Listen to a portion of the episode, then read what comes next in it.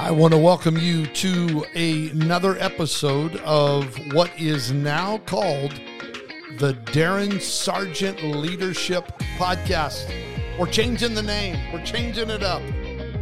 It's no longer the Darin Sargent Show. It is now the Darin Sargent Leadership Podcast, the podcast where you get life and leadership advice from a single handed perspective. I'm so glad you've joined us in this brand new direction.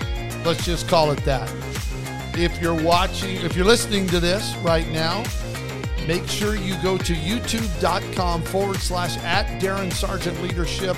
You'll find my podcast. You'll find all kinds of things that are new on my YouTube channel. Please subscribe. Join the community of those that are following on YouTube. If you're listening, thank you. Make sure to subscribe. Make sure to share, rate, review, comment. It helps get the word out of the Darin Sargent Leadership Podcast.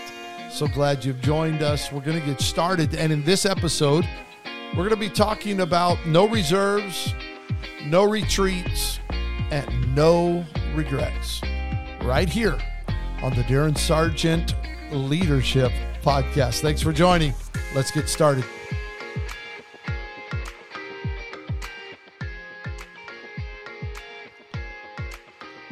You striving to do with your life? Are you living for a purpose? Do you have a specific reason for getting up in the morning, or are you just here trying to figure out what to do next with your day or the next few hours or what you're going to plan for the weekend? As you know, I am a huge proponent of the fact that all of us have been created to accomplish something with our lives. We have purpose, and that purpose must be discovered. And that's why I am trying to do everything I can with my life to make the impact in the lives of others that I believe God has called me to make, to help people become what I believe God has destined for them to become. Is it because of the result of my birth? Probably. Probably the reason why I have this passion to help other people is to help them overcome the struggles and the challenges that they have faced by some of the things that I have faced by just being single handed.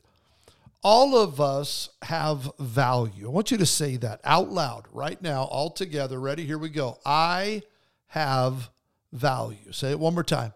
I have value. Very good. Very good. My life has value.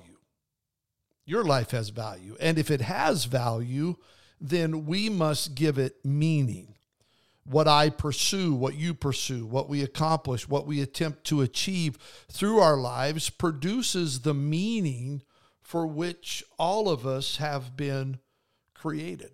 You know, a lot of people, I'm afraid, never achieve what they were created to achieve because they do not understand their value, number one, as a child of God, number two, as just being a human being. Maybe people that don't understand this just exist. And if they choose to exist, I believe they'll never expand and they'll never experience where God is wanting to take them and what He is wanting to do through them. Now, there's a story that I read not too long ago that I think will speak to what I'm trying to deliver in this podcast episode. And it's the story of a young man by the name of William Borden. He came from a wealthy family, graduated from a high school in Chicago in the year 1904. That's 1904 in Chicago. And he was the heir to his family's massive fortune.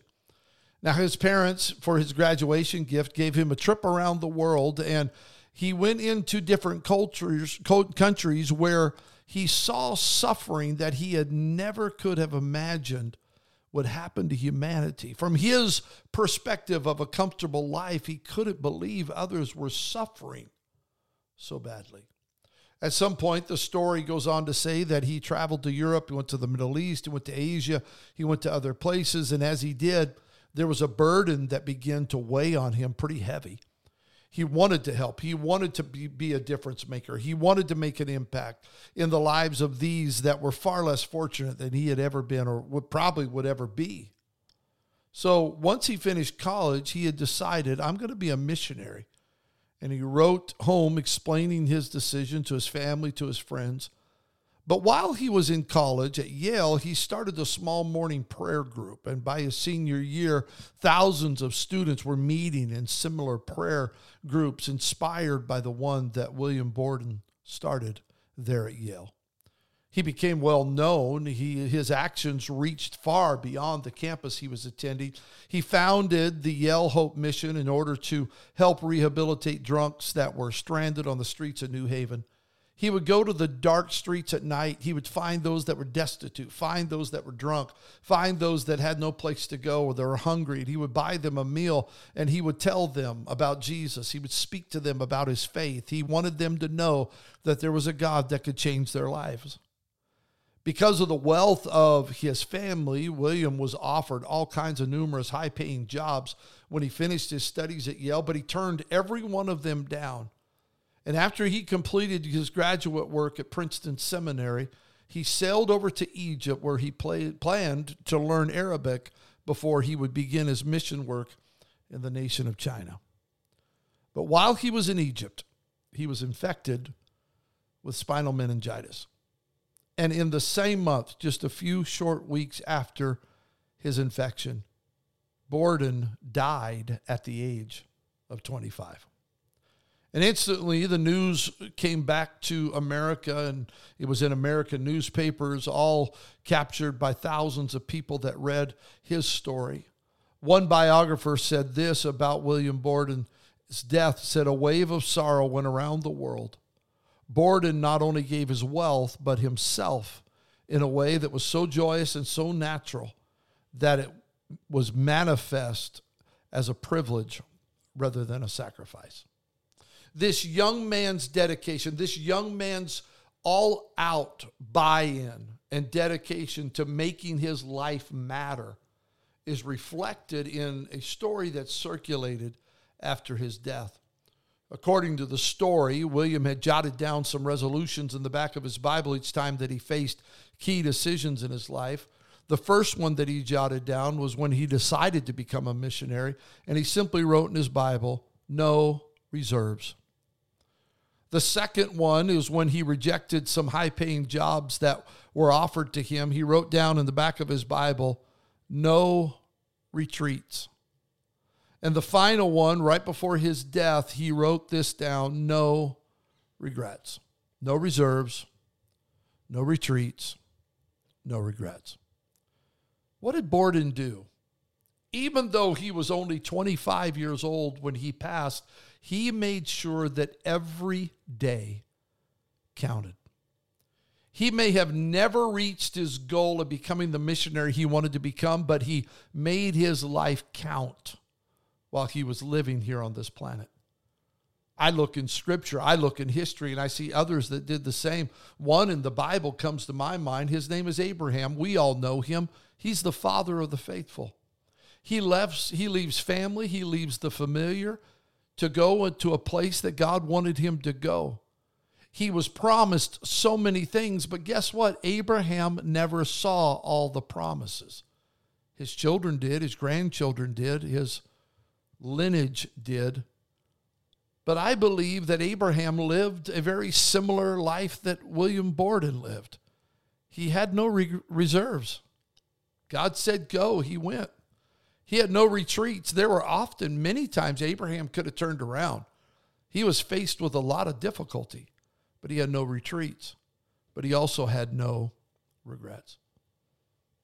I think you all know my passion, my desire to help others. We are all given one life to live. And we're not guaranteed tomorrow. So we've got to give it everything we've got today we have to make our lives count to matter. We have value, so let's provide the meaning to do something that will make a difference in the lives of others, our church, our community, our families, our marriages, our children. Find your purpose and go after it with everything you've got. Find your thing whatever that thing is that God wants you to be or do. Don't settle for the status quo. That position's already been taken. Stretch, grow, learn, become. Everything in our lives can be something that could teach us something, good and bad. Learn it, stretch, grow, become. Watch what God will do.